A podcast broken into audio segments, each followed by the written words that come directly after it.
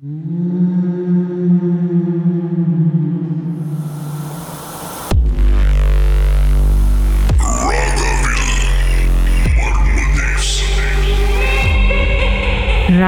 இது மர்ம தேசம். சொல்லுங்க அதுக்கப்புறம் என்ன நடந்துச்சு? பாஸ்டர் வந்துட்டோன்னே எல்லாம் ஜெபம் பண்ணிக்கிட்டு இருந்தாங்க. ஜெபம் பண்ணிட்டு இருக்கும்போது என் தங்கச்சி கத்திக்கிட்டு அப்படி அந்த ஒரு வீடே ஆடின மாதிரி இருந்துச்சு. ஸோ நாங்கள் ரூம்ல இருந்துட்டோம் கொஞ்ச நாங்கள் எல்லாமே பயந்துட்டோம். நான் என் என்னோட கூட்டாளிங்க எல்லாமே அங்கே உட்காந்துருக்காங்க எல்லாமே அப்படி கையை பிடிச்சிக்கிட்டு இதுதான் நல்ல டைமே நம்ம எல்லாமே ப்ரே பண்ணுவோம். இல்லைன்னா நம்ம யாருக்காச்சும் மேலே ஏறிக்குவோம் அப்படின்னு சொல்லிட்டு எல்லாம் கண்ணு மூடிட்டு ப்ரே பண்ணிக்கிட்டே இருந்தோம். அப்போ திடீர்னு லைட்லாம் ஆஃப் பண்ணிட்டோட நாங்கள் நினச்சிக்கிட்டோம் யாரும் ஒரு பிள்ளை எங்ககிட்ட விடையாதுன்னு. ஸோ நாங்கள் எல்லாமே கையை பிடிச்சிக்கிட்டு சொன்னோம் ஏ ஏ லைட்டை திறங்க லைட்டை திறங்க அப்படின்னு. இவங்க செஞ்சுங்க ஏ நான் சாத்துல நீ தான் போய் திறக்கணும். இல்லை நான் போக மாட்டேன் நான் போக மாட்டேன் எல்லாமே கத்திக்கிட்டு உட்காந்துட்டு இருந்தோம். அப்போ அந்த போன அங்கிள் கேமி அவரு சொன்னாரு எல்லாம் பேசாம இருங்க. ப்ரே பண்ணுங்க.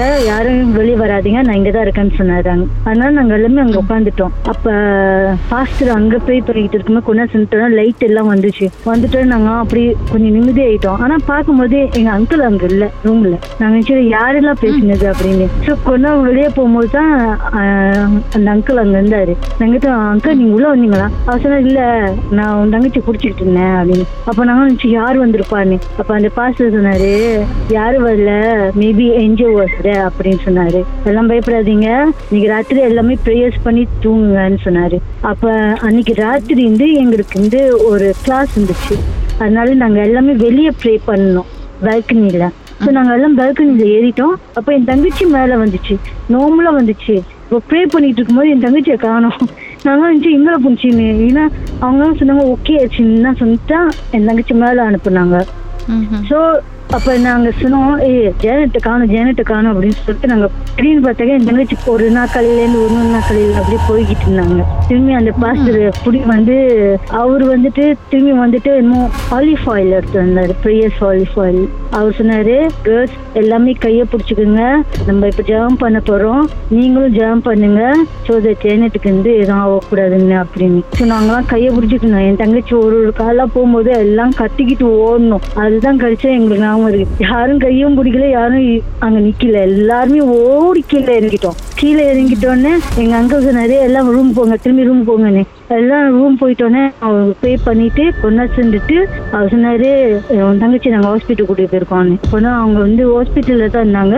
நல்ல ஓகே ஆயிட்டாங்க. ஆனா வந்து அவங்களுக்கு பேய் பிடிச்சது தான் சொன்னாங்க.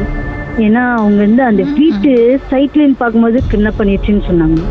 ஆக்சுவலி என்னதான் நடந்திருக்கும் நீங்க நினைக்கிறீங்க? ஆக்சுவலி அவங்க உண்டி தான் அந்த ஆண்டியை பார்த்தது. இந்த வெள்ளக்க சட்டை நீட்டுக்கலை முடி இந்த மரத்துல உட்கார்ந்து இருந்தது மத்த யாருமே மரத்துலயா? அதே நீங்க அந்த எப்போதும் இருப்பீங்களா அந்த செமெட்ரி அதே ஏரியாவா இல்ல இல்ல ஸ்கூல் பின்னாடி. ஸ்கூல் பின்னாடி பார்த்தது. ஓ.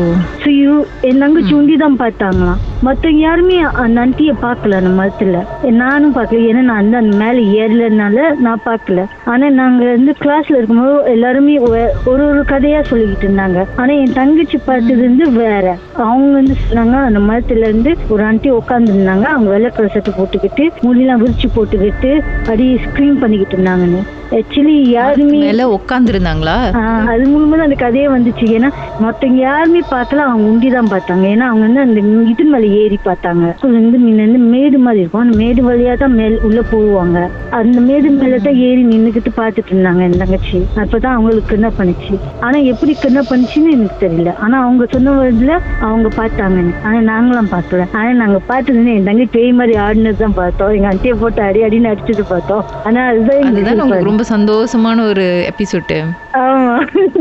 நாங்க சொல்லுவோம் என் தங்கச்சி கிட்ட ஏ நீ அண்டியை போட்டு அடிச்ச அண்டியை போட்டு அடிச்சது அதனால எங்க அண்டி இருந்தா அன்னாடிக்குமே என் தங்கச்சியே பிடிச்சி ஏசிக்கிட்டு இருப்பாங்க.